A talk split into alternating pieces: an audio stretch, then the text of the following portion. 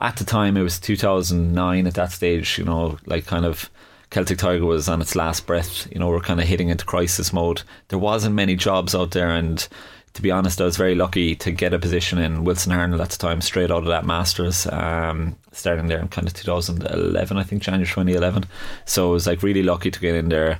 It was a fantastic place to start my career. I like worked with some fantastic people I worked in the corporate team there, but we had like you know people who were kind of you know specialists in different areas. But like it was a really good, solid team that I kind of learned off a load of different people inside there, just the way the ways the PR works, pretty much.